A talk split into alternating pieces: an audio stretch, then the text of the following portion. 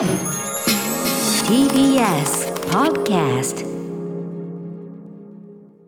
時刻は6時30分になりました。3月17日金曜日。TBS ラジオキーステーションにお送りしているアフターシックスジャンクションパーソナリティの私ライムスター歌丸です。そしてはい金曜パートナー TBS アナウンサー山本貴明です。ここからは週刊映画辞表ムービーウォッチメン今夜の課題映画はエブリシングエブリウェアオールアットワンスです。では歌丸さんお願いします。はいあの日本の宣伝で使われている略称エブエブ、あの最初ちょっと口に出すのがちょっとだけ私恥ずかしかったんですが、やっぱり非常に便利なので、あの今日も使わせていただきます。エブエブです.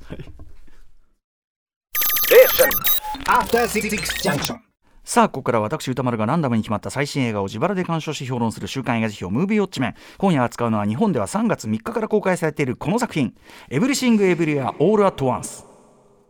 第95回アカデミー賞で作品賞を含む7部門を受賞するなど世界で高い評価を集める異色のアクションエンターテインメント。日々の生活に追われる平凡な主婦のエブリンはある日突然全宇宙を救うという使命を知らされる。エブリンはマルチバースつまり平行世界多元宇宙と言いましょうかねパラレルワールドと言いましょうかの自分の力を使いえー戦いに身を投じることになるのだが主な出演はミシェル・ヨージェイミー、えージェイミ・リー・カーティスステファニー・スーそして20年ぶりにハリウッド映画に復帰を果たしたキー・ホイ・クワン、えー、ともちろんあのグーニーズとかねインディ・ジョーンズ魔宮の伝説とかのキー・ホイ・クワンですけどあの何でもやっぱクレイジー・リッチ・エイジアンズの大ヒットを見てあの自分にもやっぱり可能性が再びある時代になってきたというふうになって再びオーディションを奥さんの勧めもあってあの受けるようになったということみたいですね。だからやっぱクレイジー・リッチ・エイジアンズはでかかったですねやっぱね、えー監督脚本を務めたのはダニエル・クワンとダニエル・シャイナートの監督コンビダニエルズです。というところで、えーこの作品も見たよというねエブエブ見たよというリスナーの皆さんからのメール、えーご紹介していきましょう、えーメールの量はとても多い。やっぱね作品今年これだけもう発見しちゃうとねもう明らかにこの時代を代表する一本ですからね。見ないという選択肢はない感じでしょうね、えー賛否の比率は褒める意見がおよそ7割。主な褒める意見は今年ナンバーワンオールタイムベスト級の一本、えー非常に熱狂的な声もありましたし映像やストーリーは斬新だが、えー歌える訴えるメッセージはシンプルで優しい。ミシェル・ヨーキーホイ・クワンといった俳優陣が全員素晴らしいなどございました。一方否定的な意見は話に入っていけずもしくは途中で見失ってしまい理解できなかった。最後に提示されるメッセージが意外と保守的でがっかり。これだからあの褒めてる人と裏表ですよね。あの普遍的なところに着地して嬉しいって人と意外と普通の着地だなみたいな人と、えーあとギャグのセンスが合わないなどもございました。代表的なところを、えーようやくしつ紹介させていただきます、えーラジオネームタレさん。え家族、国籍、性別、環境、いろんな事情があるのはわかる。わかるけど、be kind 優しくしようぜってね、えーバイ・ボネガットね、あのーボネガットイズムという言い方できるかもしれませんけど、という愚直なまでにシンプルなメッセージをポップカルチャーの洪水とぶっ飛んだ世界観でブレインウォッシュする最高な映画。まず現実が平凡すぎてよい。金に頭を悩ませ、忙しすぎて優しい夫に八つ当たりし、娘の話に後にしてと言ってしまうワーママ。私だよってね、タレさん。こんなつまらないことがなかなか変えられないのが現実なのですが、映画では強くて美しいミシェル・ヨーがカンフーと愛で虚無的空洞、ベーグルがね、ベーグルがそれを示しているという、えーからみんなを救い、えー倒すに至っていてむせび泣きました。アジア系中年女性の星としてスクリーンで主役を張るに至るまで頑張り続けてくれて本当にありがとうございます。そして、イケ散らかしたり泣きべそ書いたりと七変化なキーホイクワンの魅力大爆発、えートクシックマスマスキュリティ、つまり有害な男らしさとは真逆の新時代のパパ像としてもとても良かったです。彼のバックグラウンドとこの映画を経ての大躍進が映画と合わせて 3D の D のように立体で見ええー完全に現実がマルチバースを引き寄せていてすごい映画体験だと思いました、えー違うバース違う次元の描写も秘められた自分の可能性にとどまらず今は敵対しているかもしれない他者の可能性や関係性にまで広がっていて優しかった。他者との時間は全てが最高というわけにはいかないけれどほんの少しでもかけがえな時間が時間があれば一緒にいる意味があるというような人生観も感じられてグッときましたというタレさん。あとですね、えー決まったポテトさん。この方すごい面白くてね。初投稿です。ずっと公開を楽しみにしていた本作ですがいざ本編が始まるとなんだか思っていたのとは違うベクトルの心当たりのある描写が続きこれは自分につきまとうある特性についての物語ではないかと予感しましたと。で、まあ、実際に見てこの予感は確信に変わりました。この映画は ADHD についての物語であるということです、えー個人的なことで恐縮ですが私は学生映画を作っている大学生で ADHD 併発型自閉スペクトラムを持っています。本来は小さなスケールの家族ドラマをマルチバースという最大級の回り道をして語るのは会話の中の例え話や話の脱線が多くなりがちな ADHD の特徴をうまく捉えた構造をしています。また主人公のあらゆる可能性に注意が散らばりその都度、えー諦めてきた故にあらゆる可能性マルチバースを受け入れられる救世主となるという設定も救世主となるという設定も、えー優先順位をつけるのが苦手になりがちな非常に ADHD 的である作りであると言えますとでまあいろいろ書いていただいて ADHD の特性や苦悩をマルチバースに置き換えることで置き換えることで新新たなヒーローを作り上げるという発想はもう発明といっても過言ではないと思います。あのー、これ実際ですね監督たちのコメントっていうかねプロダクションあの劇場で売られてるパンフにも書かれてますけどあのー、まああの主人公のエブリンのあれをもうちょっと具体的に ADHD として描こうとしたんだけどあのでそれをリサーチを重ねる中でダニエル・クワンさんというねその、えー、ダニエルズのうちの一人が自分も ADHD だっていうことが分かってで、まあ、そういう設定詳しくそれ具体的に描くことはもうカットしたんだけどあのそれが非常に作品にこう広がりをもたらしたしあの主人公の理解につながったって言っててこの方のだから決まったポテトさんが見てそれを直行なんていう情報を抜けてそれを感じたっていうのはめちゃくちゃ正しいんですそれは。はいえー、一方ダメだったという方もご紹介しましょう。ラジオネームつのつのさん。自分の中では少々評価に困る作品でありました。どうしても飲み込めない点がいくつかあります。まず家族愛や家族制度とクイアをめぐるテーマの処理の仕方に引っかかりました。イブリンがクイアネスを抱えて生きる上位に対して何とか歩めようとする家庭の描写は確かにとても丁寧だと思うのですが結局最終的にはみんなが家族になってよかったねという着地になってしまうのかという思いを抱いてしまいました。アジア系移民のイブリン一家がアメリカで生きていく上で英語に堪能であるジョイがそばにいてくれるかどうかは死活問題になり得るのも分かります。ですがマイノリティの一家の中で主体性や独立性を奪われる若者という問題に鋭く切り込んだ映画であるマイスモールランドを去年見ているのでどうしてもこの映画の愛さえあれば OK という着地は少し楽天的すぎるものになっていると感じました、えー、さらに非常に違和感を抱いたのはジョイのパートナーであるベッキーの扱いについてです。この映画を通してベッキーの主体性ベッキーの感情はほとんど描かれることはなくベッキーとイブリン一家の関係の最大の衝撃であるはずの、まあ、ゴンゴンおじいさんね、えー、ともいつの間にか打ち解けているように描かれています。少し意地悪な言い方になりますがエブエブにおいてベッキーというキャラクターは物語の都合に合わせてイブリン一家から排除から包摂されるだけのキャラクターに見えてしまいましたというコマコマに見えちゃったみたいなことですよね、まあ、その指摘もなんかあの結構理があると思いますけどね。確かにね。なるほどなと思いました。はい。ということで、えーと、皆さんからの見るどれも面白かったですね。やっぱりすごくあのみんなそれぞれの語り口がめちゃくちゃ豊富な作品ですからね。皆さんの視点がそれぞれ面白いです。皆さんの視点がマルチバース面白いという作品でもありました。ありがとうございました。ということでエブリシングエブリアオールアットワンス私も東方シネマズ日比谷、えー、で2回見てまいりました。あの1個は iMAX で見たんですけど別にあの iMAX で捉えたパートがあるようなその対策じゃないんでこれ。あのそんな必要はないんですけどただインターネットデータムービーデータベースによるとですねこれ面白いのは劇中のあの岩のパートありますね。岩の次元というか。あそこだけ iMAX で撮ろうってアイデアが本当にあったらしいんですけどね。はい。無駄 iMAX の無駄遣いみたいなそういうのもかんあのあったみたいですけど。ということで、えー、月曜日アカデミー賞授賞式当日ね、えー、の会昼の会はぶっちゃけ空いてたけどその後はだいぶお客増えてるようですね、えー、それくらい第95回アカデミー賞席巻、えーまあ、アメリカ映画においては長らくですね偏見まみれの低い軽い扱いが当然のようにもう本当に長年続いていたアジア人、えー、それも普通の中年女性や、えー、冴えないおじさんに車椅子の老人そしてレズビアン、えー、という、まあ、かつてのメインストリーム的価値観の中でははっきりこうマイノリティで不可視の目に入らない存在えー、として扱われていた人々が主要キャラクターの、えー、複雑な SF 的設定に加えお下劣なギャグやパロディなども大量に含むスラップスティックなアクションコメディそんな言っちゃえばですねかつてであればカルトムービー的な佇まいの、えー、一本、まあ、インディインディペンデント系の作品が、まあ、蓋を開けてみればめちゃくちゃ大ヒット、まあ、アメリカでちょうど1年ぐらい前に劇場公開されて私あのワウワウのハリウッドエクスプレスの全米ボックスオフィスチャート見ててこの要するにじわじわ評判を広げてだんだん順位を上げてくるみたいな感じでこれ絶対面白いやつでしょみたいな。えー、でその時点では日本公開も決まってなかったので当番組では、まあ、あれちゃんとね「あのエブリシング・エブリア」なんとかあのちゃんとタイトルも言えなかったですけどあれ日本にちゃんと入れてくださいなんてことを言ってまったりしましたけど。まあ、ご存知の通り2022年度賞レース旋風を巻き起こして、えー、前日のアカデミー賞まさしくそうな意味に似てる、えー、まさに今この時代を象徴する一本になった感があるこのエブエブです、えー、脚本監督のダニエルズことダニエル・クワンさんとダニエル・シャイナートさん、えー、これはボストンのエマーソン大学の同窓で兄弟でもないしあのパートナー同士とかそういうことでもなく、えー、なコンビ監督って結構珍しいかなという感じもしますけどもともと主にですね、えーと、ミュージックビデオの世界で名を上げてきた人たちでフォスター・ザ・ピープルとかシンズとかいろいろやってるんですけど、あのダニエル・クワンさん自身が出演している、あのしかも、えーと、杉田真ニさんか、あのあの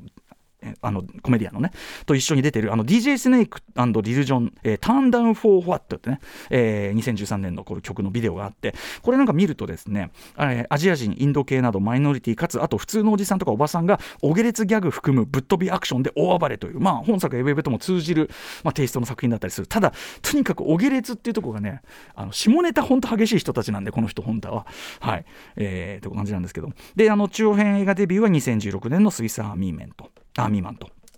ダニエル・ラドクリフがおならをぶっぷこぶっぷこ、えーこき続ける死体役で孤島に取り残されたポール・ダノのイマジナリーフレンドみたいになっていくという。これ設定だけ聞くと正気を疑いたくなる出落ちに思えるんですけども要はそのぶっ飛んだやはりそのオゲレツギャグを大量に含む設定を通して最終的にはしかし多分にこれ作り手たちの心情が投影されているのであろう絶望した主人公の言ってみればセルフセラピーというか、えー的なですね精神の回復のプロセスが描かれていくという。でもこの全体の構造はっきり今回の AVAV も通じるところがあると思うんですよね。ぶっ飛んだ設定なんだけどそれは主人の主人公たちのセラピー的な効果を示しているみたいなことですね。プロセスをね、はい。まあ、今見返すとそんなことが分かったりしました。見た当時はなんだこれと思ったんですけど、はい。えーちなみにダニエル・シャイナートさん、えーあのえー今回の作品でいうと SM プレイ用隠し部屋のあの人ですね、えー単独で監督したディック・ロングはなぜ死んだか2019年の作品。これもねガチャに入れてましたけど、えー、とこれも水産アミメンと同じく、えっ、とある死体をめぐるダークコメディなんですがただあじゃあまた似たような映画なのかなと思いきやこちらはファンタジックな飛躍要素が全くない。まるでコーエン兄弟からスタイリッシュなテイストを抜いたような身も蓋もない、えーまあ、しょうもない犯罪劇で、えー、と劇場パンフのプロダクションノートにあるそのダニエル・クワンさんはアイデアを止めどなく膨らませる役。でシャイナートさんはそれを現実的なラインに落とし込む役というそのダニエルズの役割分担がこれ単独作のトーンの違いから垣間見れて面白いなと思ったりしました。はい、でとにかくまあ、ダニエルズとしては5年ぶりとなる劇場用長編映画今回の「エブエブ」なんですけども。アメリアメリカの,、ね、あのアニメシリーズでリック・アンド・モーティとの共通点などをです、ね、指摘されることも多いようですがざっくりどういう作品なのか僕なりに、まあ、この日本のラジオのリスナーの皆さんに分かりやすく説明するならば、まあえー先日2月24日にあったアントマンワスプクワントマニア。これまさにあのリック・アンド・モーティの脚本家のあのジェフ、えーラブネスさんがあの脚本を担当してて要するにまあ多元宇宙ものっていうところで共通してるわけですけどあのアントマンワスプクワントマニアの表の中で僕はそのあの作品をですね、えースペースオペラを題材に撮った時の大長編ドラえもん映画ドラえもんシリーズ、えーみたいな感じだっていうふうに表現しました、えーその意味で言いますと本作エブエブはですね、えー事前にいろんな人からちょっと言われていた通りですねズバリ劇場版クレヨンしんちゃんみたいなまあ、もちろんあれよりははっきり大人向けの内容ですがそれでもやっぱり、えー例えばその、まあ、例えば多元宇宙をテーマにした劇場版「クレヨンしんちゃん」みたいなものがあるとしたら的なバランスの作品だとは確かに思いましたこの「エブエブね。特にやっぱり、えー歴史的名作大人帝国の逆襲のように、まあ、ありふれた家族による、まあ、そのおお下劣おバカギャグ満載のアクションコメディなのに最終的にはものすごく感動させられてしまうというような。あるいはそのしょうもないところで言うと次々襲いかかってくる敵がこうヘロヘロになる。あるあとはその突拍子もないそのとんね突拍子もない行動を取るとパワーアップとかさこれクレシンっぽくない？とかさ。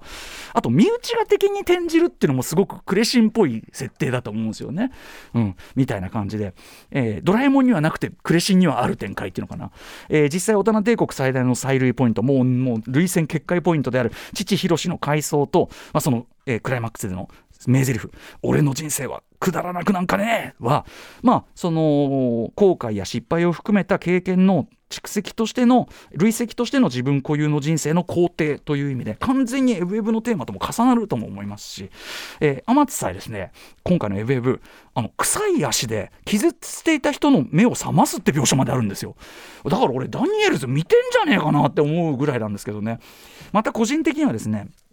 無限に開かれ開か開けている可能性とたった一つのルートとして選ばれたこの人生というのをポップかつアバンギャルドに対比させるこの手つきはですね作り手は絶対マインドゲーム見てるんじゃないかというふうに見ながら思ってたんですが劇場パンフ稲垣俊えー高俊さんの、えー、エブエブ元ネタ解説コラムでもしっかりその点についての言及があってですね、えー我が言えたりというところでしたね、まあ、ダニエルズ2人はもうマインドゲームはすごすぎるっていうような話だったんですけどね、えー他にもですね無論あのそのコラムでも指摘されているようにですねまあ2001年宇宙の旅の、まあ、世にもくだらないパロディとかあとレミーの美味しいレストラン、ね、ラタトゥイユのパロディであるとかあとまあウォンカーワイの著作ですね。はい。えー、とかあとはまあコンあのコンサートスさんのパプリカなどのですね分かりやすい引用影響だけでも大量にぶち込まれていると。というかそもそもお話そのものの骨格がですねまあ誰がどう見てもほぼマトリックスだし、えー見せ場となるアクションの多くはですねこれも言うまでもなくですねあのもともとは主人公候補でもあったということですね。ジャッキー・チェンねジャッキー・チェンのカンフーコメディもしくはやはり香港発の、ワイヤーアクション。ね。あのミシェル・ヨーさんもいっぱい出てますけど。ワイヤーを使ったアクションみたいなものが明らかにベースになってるわけで。ただそのアレンジが気が利いてるんですね。さっきあの金曜パートの山本さんとも言いましたけど。例えばウエストポーチをヌンチャクみたいに使うっていうのはやっぱりあのカンフーアクションをの小道具としてアメリカ人アジア人の冴えないアジア人みたいなイメージを逆手にとってそれをカンフーアクションと小道具として生かしているということで非常に気が利いたアレンジがあるわけですけどで、まあ、とにかく基本そのようにですねサンプリングのモザイク的集積で出来上がっているでそしてそれぞれが無限に広がる可能性としての多元宇宙マルチバースという概念設定と一致していると。それぞれこうモザイクのいろんなとこが取ってくるっていうのがマルチバースって概念設定と一致しているそういう作りの映画ではあるわけです。で興味深いのは私の人生もっと良い選択があったのではないか。とかあの時ああしていればあるいはいなければもっと違う人生が歩めたのではないかというそれ自体はものすごく昔からあるまあ極めて普遍的な問いであり願望っていうのを物語化する際にですねかつてはそれこそファーストみたいに若返りからの生き直しとか、まあ、近年であればやっぱりタイムトラベルタイムループとか何にせよ時間という一本の縦軸縦の線を焦点としてその生き直しものっていうのが語られることが多かったのに対してもちろん発想としてはこちらも昔からあったパラレルワールド多元宇宙といったその横に可能性が広がるイメージっていうのがもちろんねあの量子力あの物力学のそのあの研究の進化によってその本当に多元宇宙あるかもって話になってるのも後押しになってるかもしれませんがここに来てそのそういう観念が浮上してきていること。おそらくはインターネット SNS の普及とも当然無縁ではないであろうというこの感覚なんでしょうけどもそういう横に無限に広がっていく可能性っていうのがここに来てこう浮上してるのも面白いし、まあ、それが、まあ、さっき言ったようなサンプリングモザイク的な一えばポストモーダン的な作品の作りゆえの何でもフラットにありなというかね。という、まあ、やはり極めてインターネット的な世界観がもたらす絶望。何でもあって何でもあるのに何でもフラットだからどれに対してもそんな特別な意味が見出せないみたいな、えー、そういう絶望。あるいは何でもあって何でもできるのにそして横並びではいろんな人例えば同世代のいろんな人の見れるのに自分はこの程度とかこういう横に広がる可能性ゆえの虚無だったり絶望みたいな。本作で描かれるそういうものがですね僕例えば火曜パートナーの宇垣美里さんが特にこのこの世代特有のものというふうにに捉えられててもこれ面白いなっていうあそうかみたいな思いましたね。で実際この「エブエブ」はですね親子孫という3世代の世代間ギャップの物語なんですね。しかもその間で話される言語とかにもギャップがある。英語広東語北京語。とあの片言のそのそういう言葉みたいなところでそれぞれにこの言語でさえギャップがあるというところあの要するにディスコミュニケーションがあるというような話になっていて例えばその娘の女医にとっては、まあ、自分がレズビアンであることとか容姿のことなど、まあ、ありのままの自分を本当には受け入れてもらってないんじゃないか分かってもらってないんじゃないかということが、まあ、何でもありなこの世界の中でより深い絶望を、まあ、招くことになっていると。これも極めて今日的なホームドラマとしての問題的ですね今時のホームドラマとしてすごくあのあの真っ当なっていうかなあの今っぽい問題提起というのをちゃんとしていると。今な今のホームドラならでの問題提起をしていると。で、まあ、そんな感じでですねさあ果たしてこの野原一家ならぬえー、ワン一家はですね何でもありだからこそ全てが何でもない意味が見出せないこの世界の中で再びこの人生この自分目の前にいる人にニヒリズムを超えてですね愛再び愛着をこう取り戻すことができるのかという。でそこで聞いてくるのがやはりそのキーホイ・クワンのキャスティングというかですねまあその長年彼は不遇に耐え続けてきた彼なんですよね。人なんです。なので不遇に耐え続けてきた人が放つ言葉だからこその説得力、えー、ひょっとすると生きていく上で最も大事な教訓みたいなことを口に出すんですよね。まあ先ほどメールにもあった通りですけど人生にそのとか世界に意味がなかったのだとしてもまずはその目の前にいる人に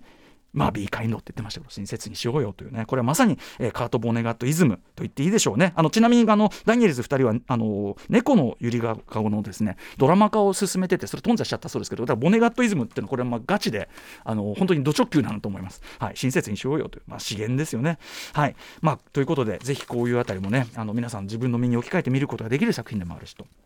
でですね、何にせよ、とにかくですね、手数が多い映画なんで、あのいろんな切り口、語りどころが山ほどあるはずなんですけど、この時間で語りきることにもちょっと限界があるんですが、例えばアスペクト比ですね、画面比。あの A24 はですね、アスペクト比が変わる作品が多めだと思います。これもまあある意味今時の映画館ってことだと思いますけども、回想シーン、えー、のスタンダードサイズ以外はですね、えー、今、まあ要するに今、そのシネシネコンとかのスクリーン全面使いのビスタサイズと上下が黒くなる、えー、横長のシネマスコープサイズこの両者がどう使い分けられているかこれ考えながら見るとすごく面白いです。僕の見立てだと基本その次元内の現実でそのなんていうかなその次元内で現実が完結しているところはビスタサイズ。で次元同士の戦いとか圧力が起きているところはシネスコサイズっていう大きく言えばそのあの分け方になってると思います。っていうのはシネスコというのがより劇的ですよね。シネスコって映画っぽいじゃないですか。シネスコがより劇的に見えることを考えればビスタの方はより現実という次元。この描き分けっていうのはまあ筋が通ってると思うんですがそう考えるとですねそう思って見てると実はこの話ですね特に2度目見るとすごくそう見えますが少なくとも最初の要するに第1幕目とあとまあ中盤クリーニング店にまあ戻りますね主人公エブリンがね。クリーニング店に戻って以降のそのエブリンの世界というのはですねひょっとしたらこの中では超現実的なことは何一つ起こってない。ある意味全てエブリンの脳内で起こったこととも照れるように作ってあるんですよね。周りにいた人はそのエブリンの脳内でそういうことが行われあるいはその戦いとか本当にあったかっていうのが分かんない作り。あの現実的なことだけが起こっている世界にもちゃんと取れるという作りになっていると思います。ただですね油断ならないのはその本作における一番の現実に見えるその、えー、パートでさえですね冒頭あの丸い鏡の中に入ってて先の線があるんですよ。鏡の先の線があるんですよこれでさえ。ちなみにこの丸い鏡丸のモチーフ全編にこう散りばめられてるのは言うまでもなくです。ちなみに最初その鏡の中に映っている楽しそうにカラオケしている親子3人、えー、これインターネットムービーデータベースによれば歌ってるのはアクアの、えー、バービーガールっていう曲らしいです。途中お母さんエブリンが娘ジョイの口を塞ぐんですよね。あれ要するにあの部分の歌詞を歌ってほしくない歌わせないっていうアクション。つまりまあ、ふざけてであるんだけどもやっぱりこの母娘の関係楽しい中にも実はそこに埋め込まれていたりするという。描写だったりします。えー、まあキャストねあのオスカーゲットの3人が素晴らしいなんてのはこれはもちろんですけどもこれやっぱりですねジョイ役のステファニー・スーさんこれ MVP ですね。七変化。あの内面まで全部ガラッと変えて見えるのはやっぱり彼の彼女のあれですし本当に肉肉しい瞬間のうわ憎たらしいっていうね僕も親世代なんでねやっぱそういうふうに思ったりする。見事でしたね。エンディングテーマ、えー、美月さんとデビッド・バーンのデュエットでね送るその This is a life、えー、Free from Destiny ね、えー、これが運命から自由になった人生っていうこのあのエンディングテーマの味わいとかですね。あのサンラックスがずっと音楽を手掛けてるんですけどこれについてはパンフの、えっと、新谷陽子さんの解説がすごく詳しくなったりとかね。はいパンフもすごい。パンフあと見開きであの途中ミシェル・ヨーガでイブリンがいろんな次元にいる全てのその顔の写真が手めちゃくちゃ手間かかった全てのカットが載ってたりするんでパンフ本当におすすめだったりします。ということであとちなみにですねあの日本ではこの時期に公開されたのはやっぱり確定申告済ませたてのこの時刻時期非常にですねあの実家持ってううわ大変だったわめんどくせえわみたいなあの済ませたばっかりのこの季節にもぴったりだったと思います。私も本当に実感こもっておりました、えー、まあもちろん評価の幅はですねあのあってしかるべきな作品かなと思います。一番いいのはやっぱりねこの A24 作品で全く新しい才能が新しいその世界観で、えー、新たなそのなんかエンターテインメントを描いたというそのこの作品を最初に発見してえこれ結構いいんじゃねっていう。だから今作品賞みたいなねあれでこう上がるとこまで上がっちゃってますけどなんか最初に発見した人の気持ちっていうかそのぐらいのあの塩梅が一番やっぱり幸せなんだろうなって気もしますけども。はい、えー、でもまあとにかく結果として間違いなくこの時代を代表する一作に2020年代何があったかといえば「エブリシング・エブリエア・オール・アット・ワンス」だったねっていや間違いなく言う作品になったと思います。劇場で見ないという手はないと思います。ぜひぜひウォッチしてください。さて来週候補、えー、3月24日ウォッチ候補作品10作品発表します。結構またねどでかい新作が来てますからね、うん、最初の候補はこちら新仮面ライダー。続いてはこちら。シャザム神々の怒り。3つ目はこちら。長靴を履いた猫と9つの命。4つ目。ザ・サン息子。5つ目。オットーという男。6つ目。フェイブルマンズ。7つ目、えー、先週のリスナー枠です。少女は卒業しない。8つ目。アラビアンナイト3000年の願い、えー、9つ目。ブルージャイアント。そして最後の候補はリスナーカプセルです。えトン太郎さん今週ムービーガチャに入れてほしい作品は、えー、ウィニーですと、え社会派ドラマとして見事に骨太かつ丁寧に描いた見事な傑作に仕上がってました。ということで使っちゃタイム。はい、はい、えー、再びです。引き続き、えー、ウクライナ人道支援のために1万円を寄付するため、えー、1回余計回しさせていただいております。さあ行ってみよう。コンコロリン一発目来ました。一発目7少女は卒業しない。先週のリスナー枠なのにもう浅井亮さん原作で評判聞くけどももう一回回します。失礼します。失礼します2です。シャザム神々の怒りです。シャザム2作目。まあでもシャザムすごい良かったよ1作目。ね。まあやっとくか。ね。やってやっていい？やっていい？やっていい？プロデューサーと、うん。シャザム。シャザムです、まあでも DC もね舐めちゃいけませんから、これはね。はい。ちどうだろ DC やってないからね。だいぶね。やりましょう。自分に対するいろいろ言い聞かせて。い るシャザム神々の怒りを扱いたいと思います。ということで歌丸アートマーク TBS.CO.JP まで感想メール送ってください station after 6 junction.